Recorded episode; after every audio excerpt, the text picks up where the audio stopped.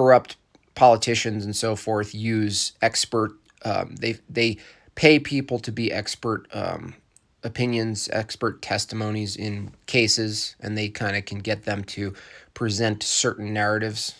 That definitely occurs. So why wouldn't it occur in the medical field?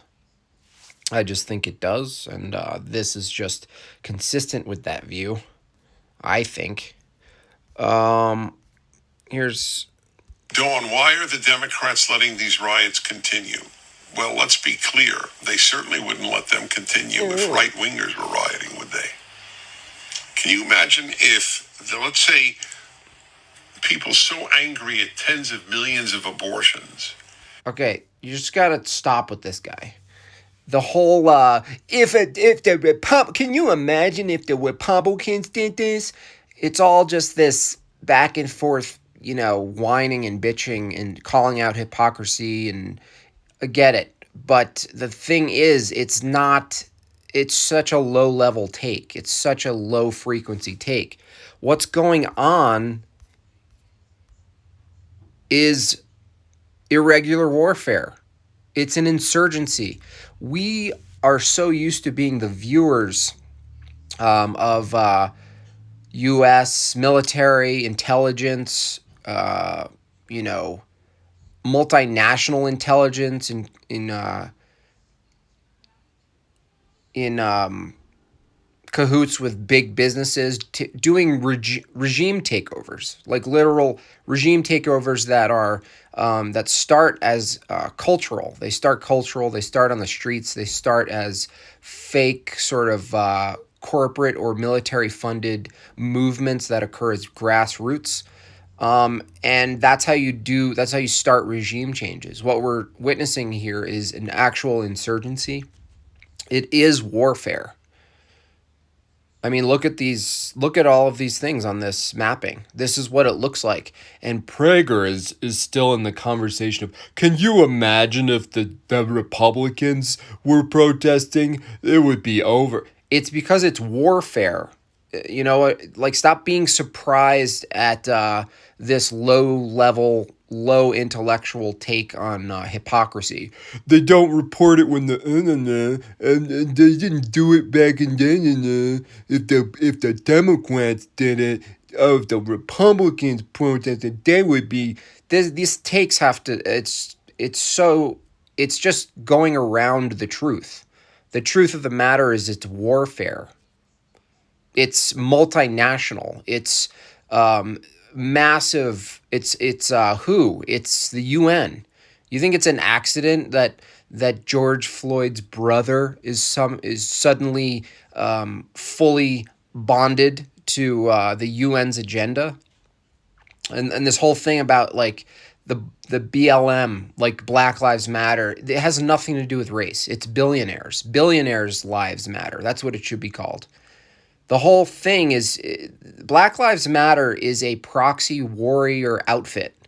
Um, it's like uh, when you can just hire uh, private military firms, except this is like private activism firms, where as long as you could make an issue about race, specifically black, then you can use the proxy warrior firm, Black Lives Matter, the organization, to push any agenda so if you make the police, um, you know, the people that are um, there to uphold the Constitution, they're not there to protect you, by the way. That's, uh, you know, the police have no obligation to protect you, which is why owning a gun is so important.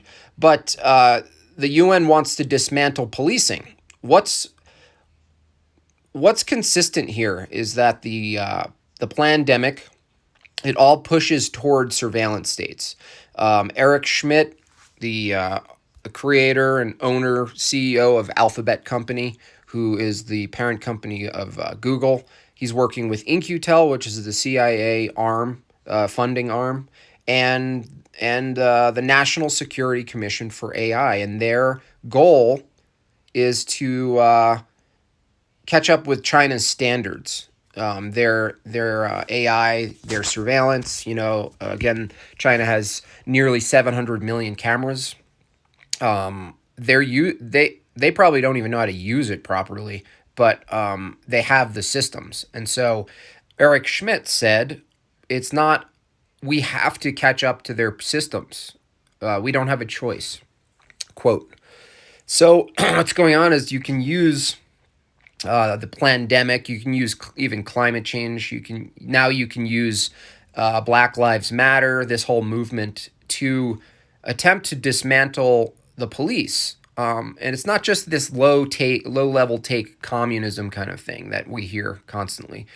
It's actually in the agenda um, to to uh, dismantle the police, to justify the necessity of these new technologies, to implement smart city technologies, smart grids, um, sustainable development. That's what they coined the phrase. And so it there's not it's not an accident that the UN is using or they've even planted uh, George Floyd and his brother in some way, but they're definitely using it. it. Doesn't matter what actually happened.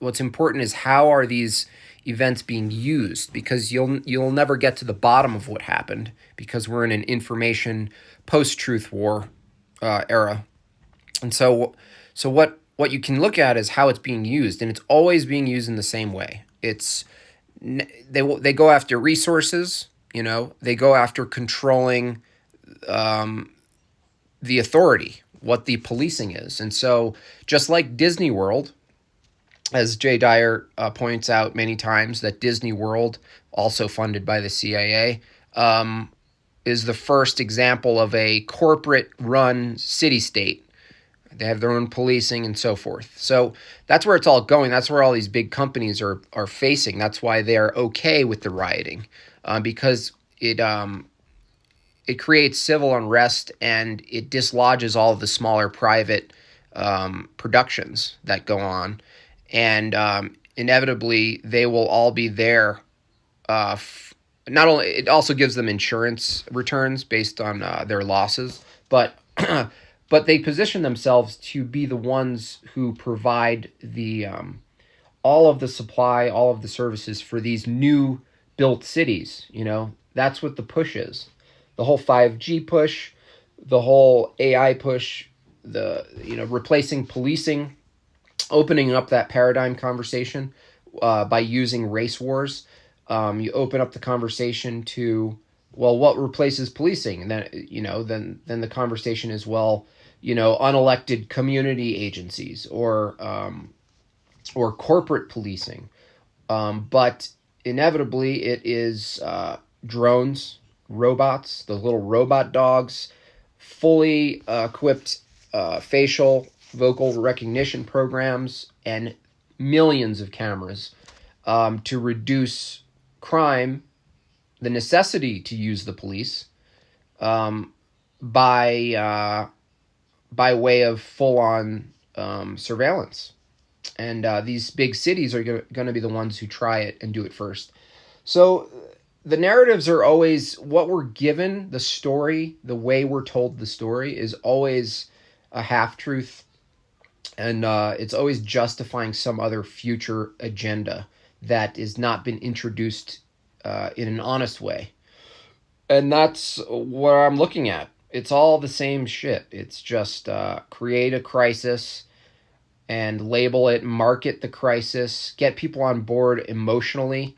That's Black Lives Matter's job is to, um, that's all they do. An event happens, if you can tie it to a race, if you can tie it to black, white, whatever, then uh, then you can justify the measures taken, um, and and then if the measures are taken, you can justify what is the remedy of the loss. In this case, uh, policing. But there's always a uh, a, a, um, a silver lining.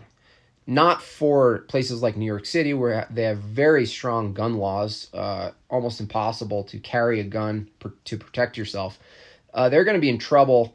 But you know, the whole quick knee jerk reaction of uh, removing police and what does it mean about the Constitution, et cetera, that's a little late. I mean, the Constitution was undermined uh, probably even before Bush uh, Sr., uh, and they could use force and they can call us enemy combatants so long as national security was uh, deemed to be a, a, threat to national security was deemed to be a, a thing and they've been doing that trick ever since but um, the silver lining is that everyone will go toward protecting themselves uh, they will buy guns they will if there's no if you can't call the police who who have no obligation to protect you their job is to respond to a broken law or some imminent threat or law being broken, but they they have no obligation. Warren versus Castle Rock, they they it shouldn't say protect and to serve. It, it's if anything, it's protect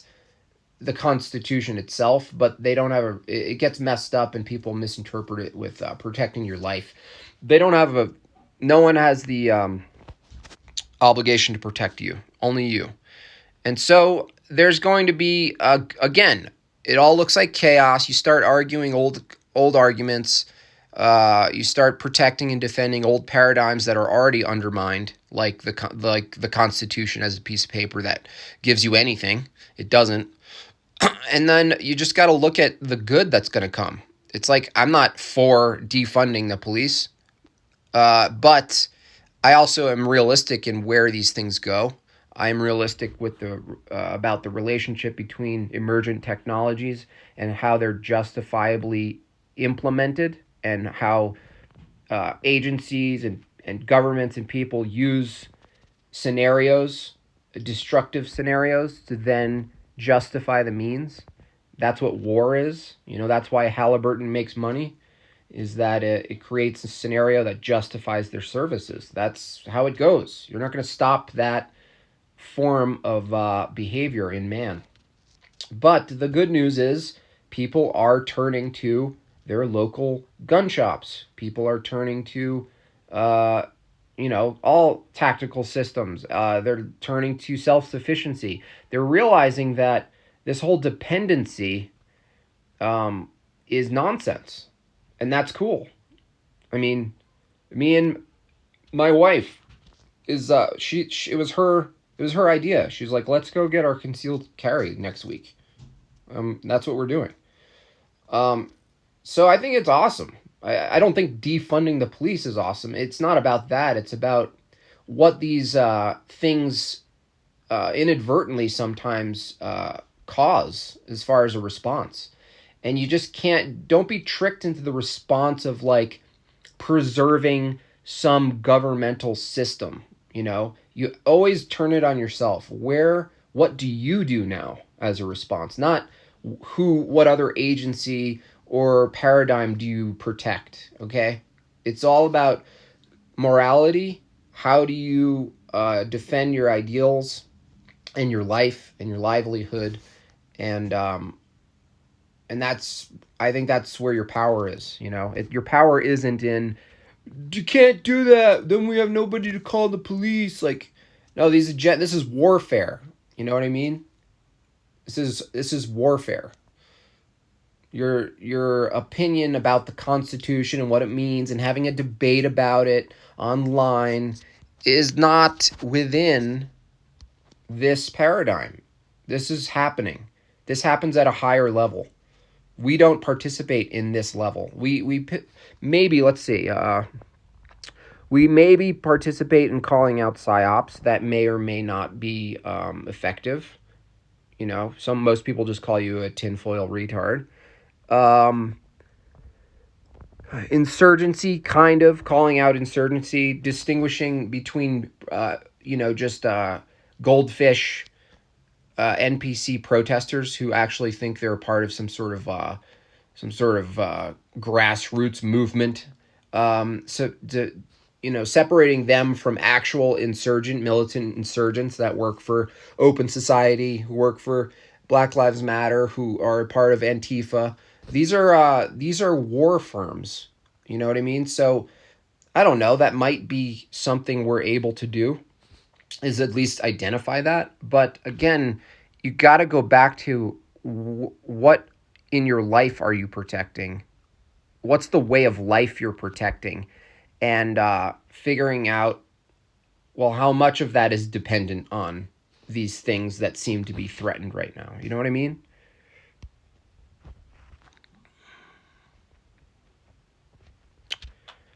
I see this going full on civil war. I no, I don't think so. It is a war. That's the problem. Uh, people think of war as the combatant war, the bloodshed, the shooting. Obviously, uh, understandable to to associate war with violence and all of this, but this is war. We're in a war. It's a war. It's just it's irregular warfare. I mean, just look it up. Look up irregular warfare. That's what's going on right now. It's all about insurgency. There's an entire document from 2007 17 onward. Uh, I think it's crafted between 2017 and 2020. It's a counterinsurgency um, playbook. And um, it's about irregular warfare. And that's what we're dealing with. We're dealing with multiple um, agencies, uh, infiltrated police, infiltrated government, Congress, um, uh, multinational corporations participating, funding it, um, and uh, the United, you know, United Nations. Obviously, the Agenda Twenty One is is a big skeletal back, you know, uh, structure behind all of this, but it's warfare. Um, it's using new tactics. It's using health. Health is a new tactic. You can use health and uh, health scares as the boogeyman pandemic, as we've seen. Uh, climate change was the first vaguer, broader iteration of health because it's it's about your life, like the livelihood of humanity, right? It's too broad, but uh, the pandemic, fake coronavirus, is more direct of a threat and so it worked a little bit better on the um, it didn't matter about your party it worked on uh, you know a, a bunch of right wingers too. It worked on centrists. It worked on everybody. And that's warfare. It's not just some like just a scheme. It's not it's not like the way we live we think uh, people's intent and their agendas are, are around money or something or some sort of like small time lollipop gain. And it's just it's very naive. And i used to think that too. It, it's it's way bigger than that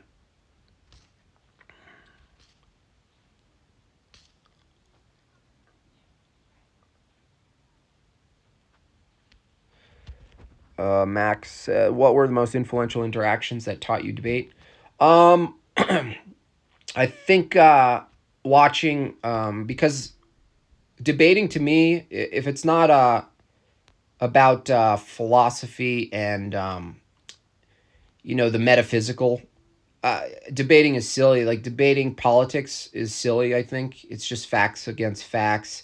It's like where Ben Shapiro thrives.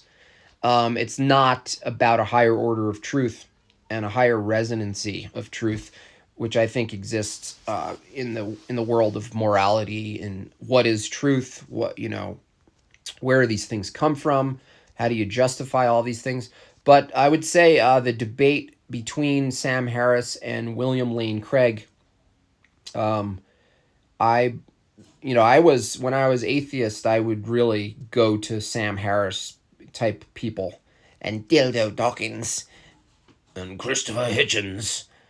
Um, but uh, once I discovered logic, uh, not just assume logic, actually get into logic, you know, how to debate, how to how to uh, question assumptions, just really low, basic, um, super novice level. Um, those kind of debates, suddenly I looked at them again and I was like, holy crap, like William Lane Craig completely de- destroyed Sam Harris. Like, completely. Um, but his little fan base um, will never understand how or why because they don't appeal they're not appealing to the logical problem they're just assuming sam harris is smarter uh, because he the way he speaks and um, the paradigm in which he speaks um, you're just sold on somehow you know i mean? Like you're just like oh he must be smart. I mean but uh, yeah i would say that interaction was pretty um, influential where i was like whoa.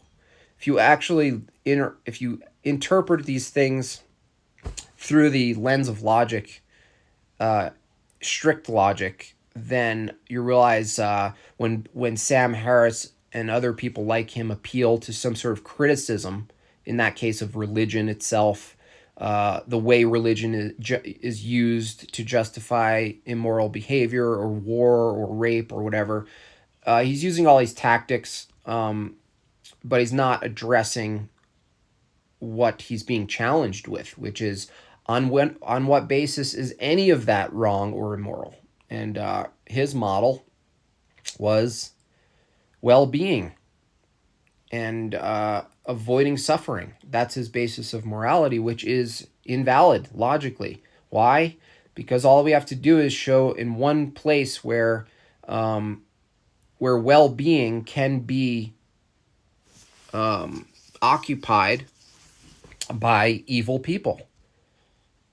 You know, because well-being is just a measure of your body and and and uh, you know, in the material sense, it's just your body, your health. You're doing well. You have resources. You're not in any pain. That standard and measure can be completely occupied by uh, by people who um, do evil by the same standard. So, anyway, that was the most influential debate. The rest of them, the rest of the debates are all versions of that. It's always the atheist um, making moral claims, like like Dawkins, um, uh, striking striking fear into a little little child and telling them that they're going to burn in eternity is immoral, deeply immoral, and he doesn't have a basis for morality. He needs to borrow. You need to borrow from from God to even make make a moral claim. You can't even on what basis is putting fear in children immoral at all? I mean, a, a, an atheist relativist uh, can't say why any of that is immoral. Only that it's not preferred. Maybe it's not. Um, uh, I can't. They can't even say nice. I don't think uh, preferred or um, pleasant. It's not pleasant.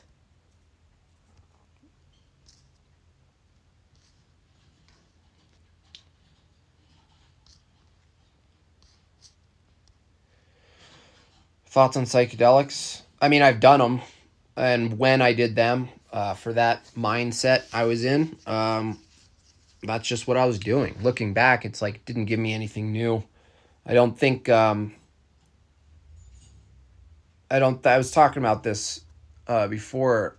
Is that uh, if the argument is psychedelics give you some more further access to truth, then you have to question who you are and what the truth is when you're not on psychedelics. So there is a, a logical problem there where uh, it assumes, and that's for people who assume like you got to do this and then you'll find truth in God and um, all this stuff. Um, but there's a problem there because you, based on the assumption, uh, you could only trust the truth revealed to you or um, said to you or experienced uh, when you are under that um, under that spell under under those conditions. So um, also you'd have to have everyone else um, currently under some psychedelic uh, um, you know, what do you call it, substance or whatever, to uh, to believe anything, and that's people again. That's specific to people going like, you got to do that, you got to do this. That's the only way you're gonna find the truth is like you, you know just do this trip and then you'll find it, man. And then you always go back. Those people always go back and do it again. They think they're gonna get some to some place where uh, they know now. Now they know. Um, and it can be very uh, you know coined like a religious uh, experience a supernatural experience and that can be very convincing. The experiences themselves can be very convincing but experience itself isn't the uh, isn't the arbiter of what ultimately what is true because your experiences can lie to you. So i think psychedelics for the most part are inversions of reality that are very uh, that that align well with the need for humans to seek some supernatural experience. So it's kind of a self fulfilling fulfilling thing where you're already looking for that experience, but because it kind of matches what you think you might be looking for, you you double down on it. and You're like, that's it, um, because it fits something that uh, you that humans want and need, which is uh, to fulfill their moral, spiritual um, selves. So it's kind of a false. I think uh, psychedelics. I think psychedelics, in short, are false idols.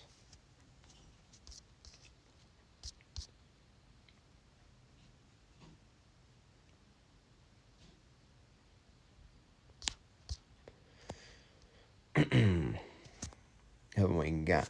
Who we got? I can't tell if people offer to go live with me or, or just doing it.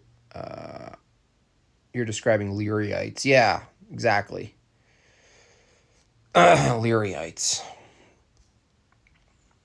Um, well, you know, back into the philosophy of that psychedelics, like the pursuit of whatever you're, you know, like the pursuit, like a Learyite, like what you're trying to get to is transcendental, right? But there's something um, inconsistent with psychedelics giving you transcendental uh, access because uh, it's a material impact on your brain. Like it's actually material happening. And so you can just go right to it and be like, well, that's you're literally just influencing your brain. Um, and because what you're experiencing is so contrast to regular reality, that which you're like born into, that you just have by being alive, um, you're still after some metaphysical basis. So, um, it's silly to base truth on something that you need to alter your brain with. Um, because then you'd have to question truth itself without the thing. You'd have to constantly be. That's the thing about it. Here it is. If the assumption is truth, the higher level of truth can be found in psychedelics, then while you're not on psychedelics making that claim, you you'd have to you'd have to put that claim into question. You'd have to be on psychedelics to make the claim, but then you're just then it's circular reasoning. You know, like you're it's true because you know because you're on psychedelics and you see the truth. How do you know? Because I'm on psychedelics and I see the truth. They're just fun, could help you maybe decide on some shit.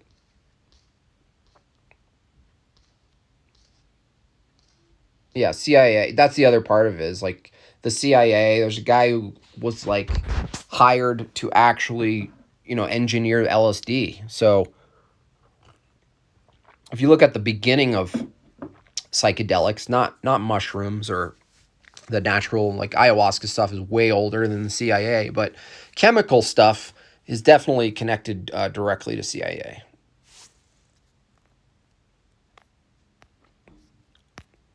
hippies are lost. Yeah, it was designed. Hippies were designed to be lost. You know, uh, there's a Russian defector um, named uh, Yuri Bezmenov.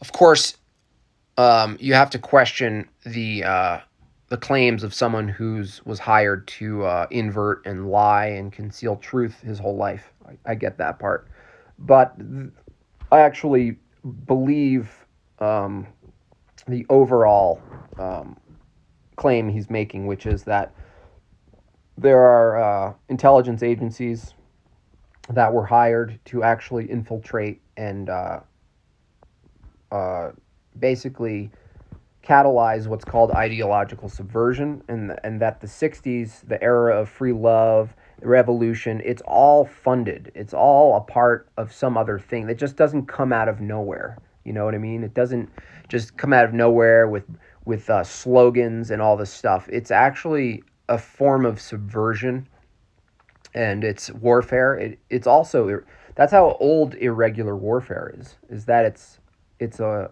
ideological warfare, and it's um, demonstrably um, effective in dis in uh, degrading culture, traditions, uh, religion, family, uh, it's effective. I mean, just look at the feminist movement.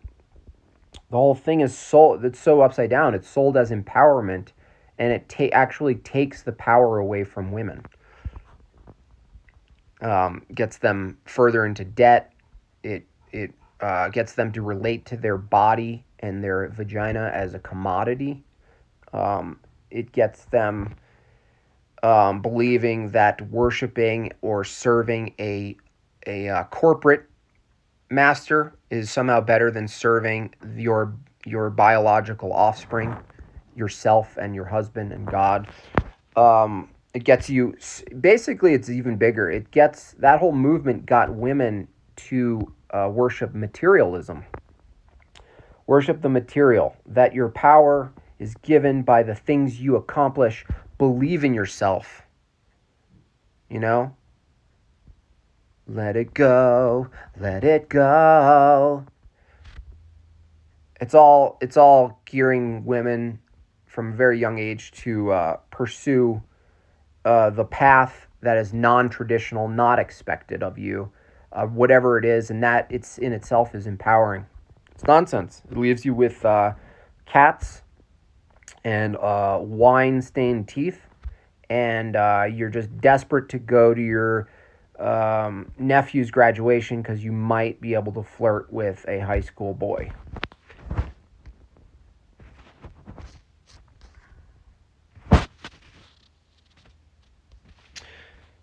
How can one make money in this times? Actually, this is the time where, um, I mean, if you're into uh, pursuing money, um, money's okay. Uh, you just don't worship money. Uh, but now is the time uh, in the in the time of uncertainty where it looks like you shouldn't be risk taking risks and it looks like everything's going bad and you better conserve, conserve, conserve, which um, arguably is true on some level. Uh, it's also the time where people who have a sort of a some foresight uh, get into the ground floor of these new these the new economic paradigm, which will be inevitably. It's you can't you can't you can't avoid it it will be this uh, surveillance state systems, um, enhanced facial recognition um, systems, um, face swap systems. So, all of these systems, like everything that's created from a standpoint of military or intelligence or even medical, um, inevitably makes its way into culture. Uh, and uh, the same way um, military and CIA stuff like mind control stuff, uh, manipulation, la- language manipulation. It starts from that place and then it makes its way and then eventually gets out and then it makes its way into the, the corporate world and then they start using it. Um, so that's how I see technology. That's soft technology. Like you can you can take uh, psychological manipulation warfare tactics and use it as a technology in um, the commodity world. Um, and that's basically why the book Protest Inc., you know, the corporatization of activism. That's why. Um, that's why what we're seeing now it's it's totally corporate run activism. Um, it's corporate it's corporations looking at the model of entertainment and delivering episodics, literally episodics. Um, you know, what's in an episode? What what is this? What does an what does entertainment start with? What does entertainment need? It needs a conflict. It needs a antagonist. It needs a hero. And what they've taken this model that we're so bombarded with every day, you know, everything we love, Game of Thrones, the, the Simpson, everything. It's all uh, as long as you can format a movement or political agendas and format it in the world of entertainment in episodics, you'll always get people who are um, who are overly vulnerable to that um, that model, that interface. It's an interface. So if you look at it just from the standpoint of interfacing, we're being delivered episodics constantly, activist episo- episodics, um, trauma, um, um, unfairness, injustice, all of these things. And then we need to pick a side, and then there's a hero, and then there's the victim and the martyr. and uh, and that's what has people forget because um, you want to see the next the next episode of Game of Thrones. You want to see the finale, right? Uh, so it, it hijacks your cortisol and your uh, dopamine and the way we're being programmed to consume entertainment is now being used to consume politics and uh, itself, where we are the viewers and the extras in these episodics. Uh, unless you understand that, you can still, you know, like, you can still participate in it. I'm a participant. I'm, uh, I create content. I also deliver it in similar episodics. You know, there's it's a series, uh, but I understand what the that could be used for entertainment and manipulation, or it could be used for for exposing truth, and that's the side I'm on. So it's really important to look at the relationship between entertainment and uh, and these episodic um, scenarios where they constantly give you a new title. You know, if you turn on your TV, it will say Black Lives Matter immediately somewhere on your TV.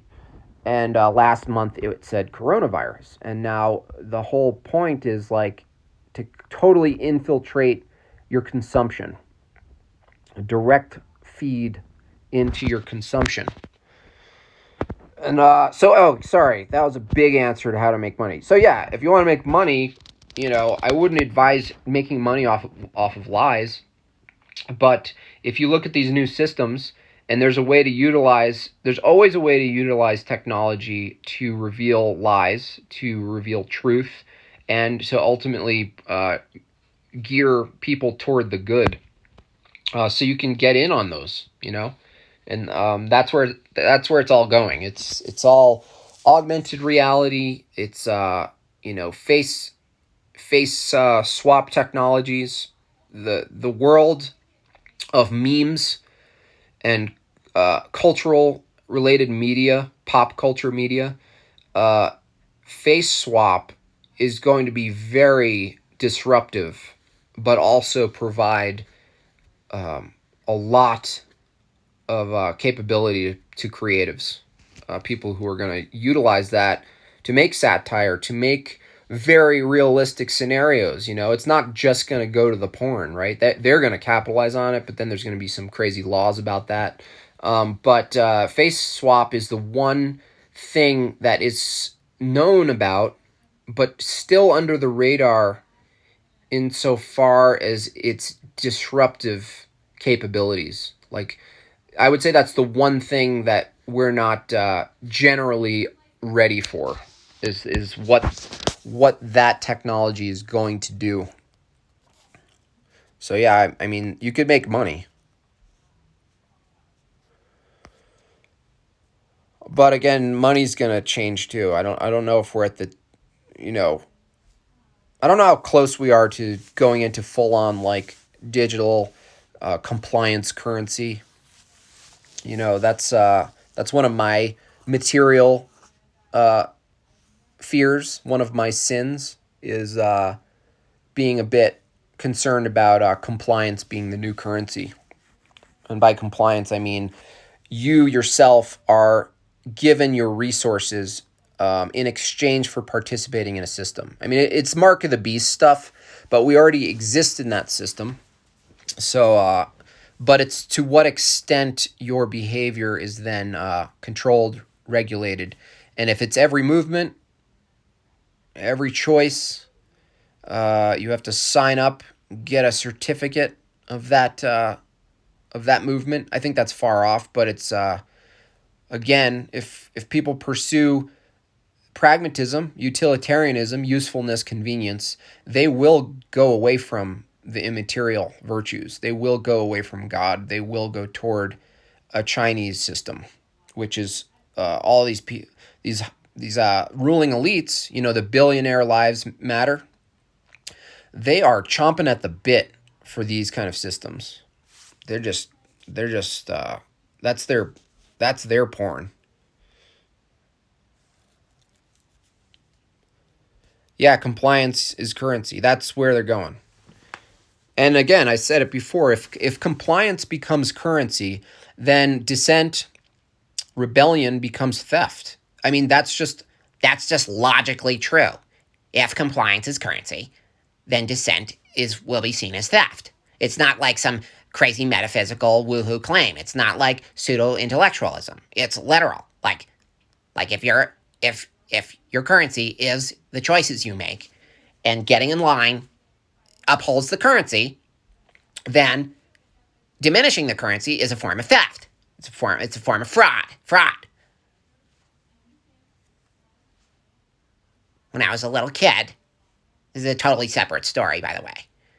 So I've told some of you uh, stories about how I go fishing with my friend Brett, and I don't like to touch the fish, and I don't like to reel in the fish or anything like that. So I sit there with a comfortable chair that I got got from REI. It's a great store, um, and I watch him fish, and I consider that fishing. It's it's not up to you to tell me what fishing is and is not. That is how I experience fishing. If I want to pay Brett for his time and his services, which I would always do, I would never not pay someone for their time and their services.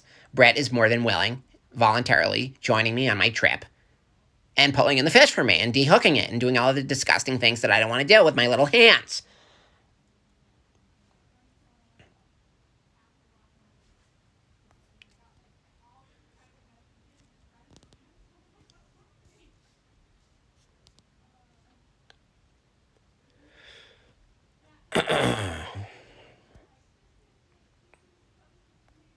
I guess that's when the good, yeah, the good in the world will die, and then they'll have a thousand years of yeah peace. No, the stuff can't maintain because it's not true. You know what I mean?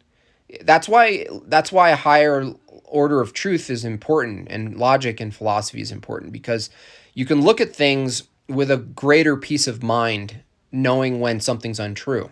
Like back to Sam Harris, well-being and suffering is not the basis of morality Therefore, goals set based on that model of morality is strictly pragmatic. It's arbitrary. And that's why these models and these these technocrats and these little wedgie dodging retards like Bill Gates and all of his handlers and the people above him will never quite know the names of probably. Um, that's why they fail. Yes, they can disrupt things. Yes, they can misguide people, pull them away from the good pull them into a utilitarian mindset. But it fails because it's not true. You know, it doesn't mean untrue things can't occur and maintain for some level because a lie can maintain itself for a while. I mean, half of you guys probably think we landed on the moon. Um, but it doesn't maintain, it falls apart. Inevitably, you have to create more lies. You have to justify things. If you cannot base it in logic, it's a lie. If it's not coherent, it's uh, it's broken.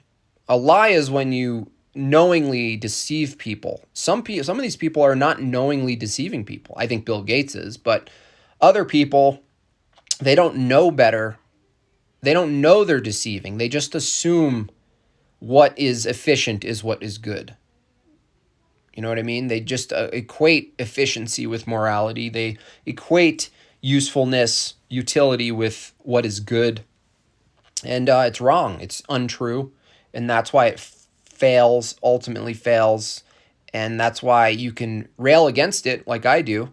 You can try to get people um, thinking using proper uh, logic and uh, calling out where where these fallacies occur and where where it's all off, and just pointing it out. And if I really believe that because I reject the pragmatic, uh, pers- you know, pursuit in life, I do, that doesn't mean I don't make pragmatic choices. It just means that that's not my end goal. I don't ch- I don't go I don't base my worldview on pursuing what is uh, pragmatic, useful, or efficient, because efficiency does not create truth or beauty. It doesn't ob- obtain. It doesn't adhere to truth um, ultimate truth and beauty. Uh, look at architecture. It's actually efficient, pragmatic, uh, utilitarian to make us live in small, tiny boxes. It's efficient. It's cost effective. Uh, you know, it, it's easy to build and take down. Um, it, there's nothing uh, based on the goal of efficiency, saving money, uh, saving space. There's nothing inconsistent, but uh, there's nothing efficient or useful uh, or saving space about a beautiful piazza with buildings uh, that last 2,000 years with arches and um, angels carved into the stone. That's not efficiency. That's not that's not like usefulness in in the in the sense that it does something for us and gives us something uh, material. It's a way bigger uh, value point. You know, it's a it's a transcendental value point. It's its beauty, its culture. It represents uh, godliness, basically. Um, it has nothing to do with a conveyor belt pushing things at a faster rate, getting us our Cheetos at a cheaper price. Uh, there's nothing about an arch that, uh, or a beautiful built uh, bridge or statue that gives us a higher rate of speed in our digital transfer of information. But that's what we all value. Even even the uh, the relativists, even the atheists, understand that uh, beauty itself, the appreciation of all of that old art and architecture, it's uh, it's not based in the model that they are pursuing, and they they at least uh, admit that, and they look at it and they go, I can I can appreciate it. You know, Sam Harris, I can appreciate ritual and the beauty that comes from from um, from those things, and I just I, I can appreciate those things. But he doesn't understand it's not about appreciation. It's it's a higher order of of truth and why we're here. We pursue metaphysical. That's what it is to be human that's what separates us from animals we pursue metaphysical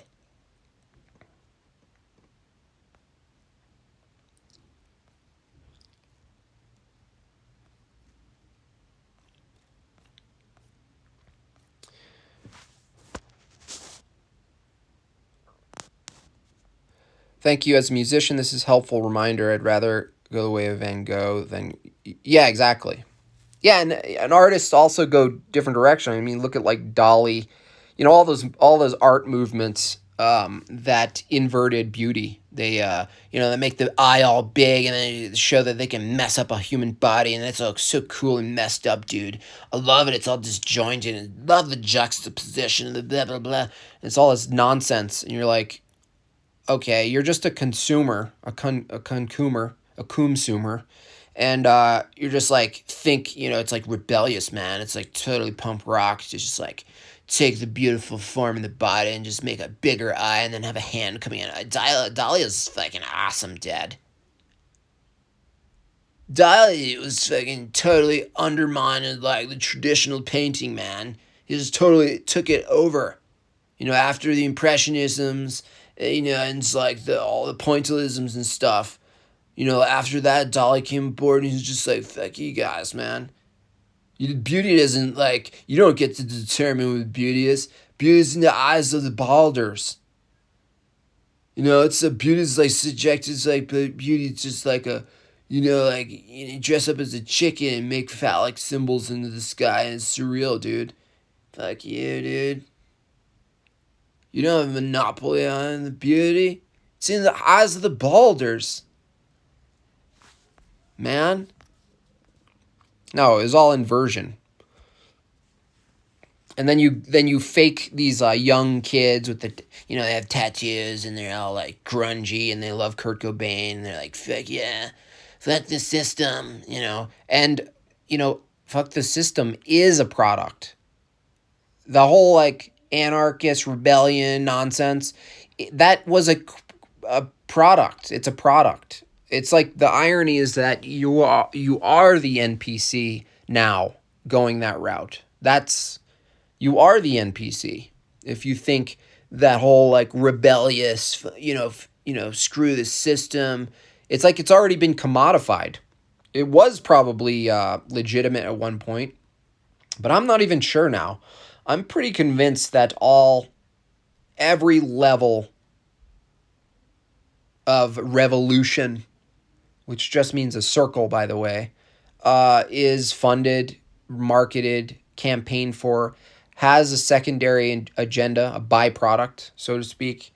and that uh, none of it's actually sincere ever. It's never been. MLK too? Nope. Always agenda driven. Always co opted by higher powers.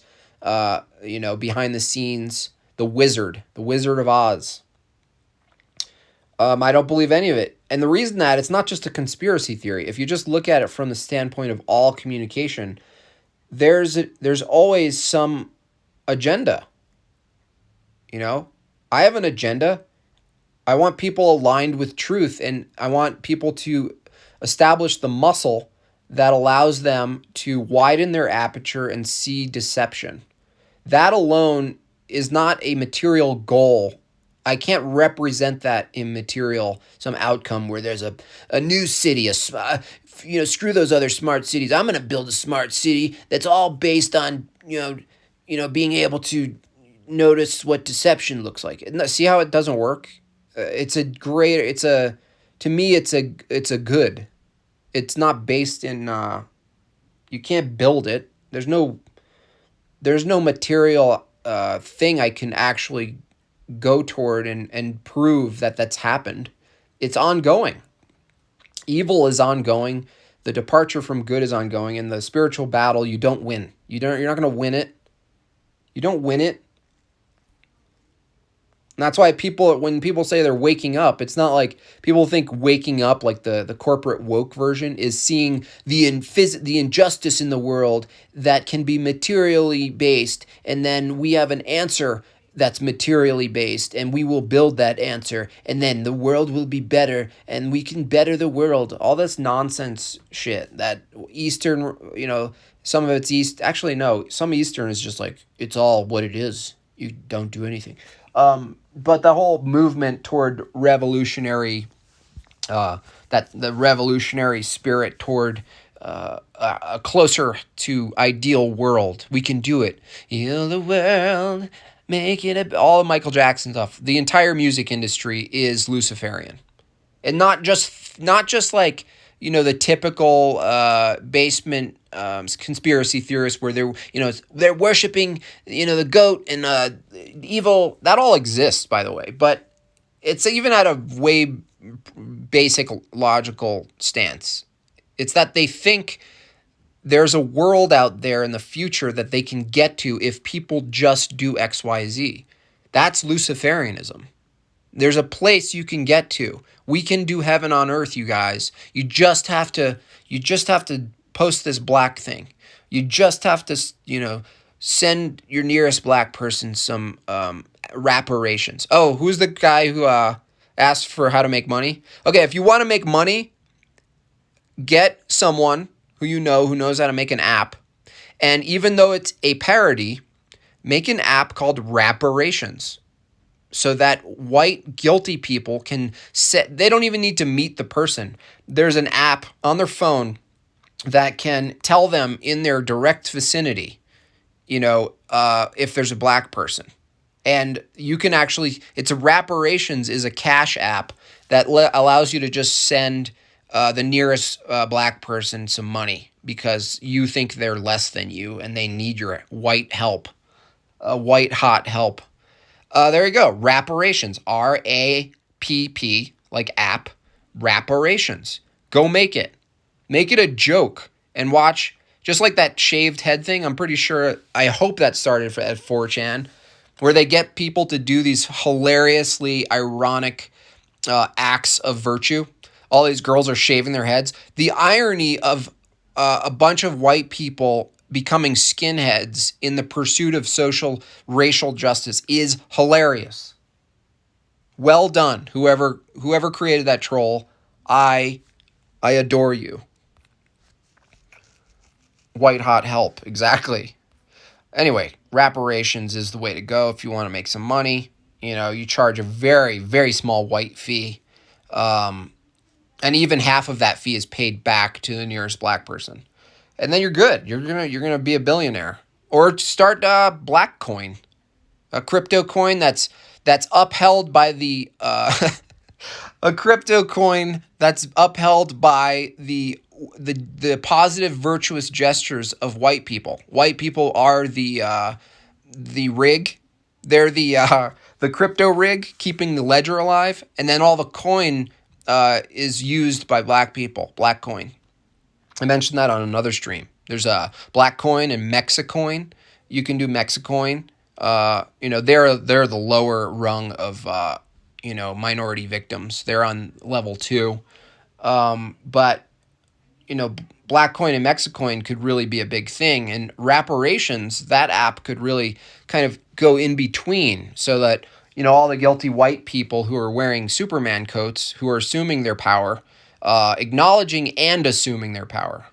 So we're privileged and we know it, and we're taking this time to speak on behalf of the black people that have less privilege um, even though we should be silent, I'm going to speak out about how we need to be silent, but speak loudly about being silent and make everyone know that I should be silent, but doing it loudly and widely. And everyone needs to know because that is awareness. And if we don't speak out, how are we going to get people to be silent?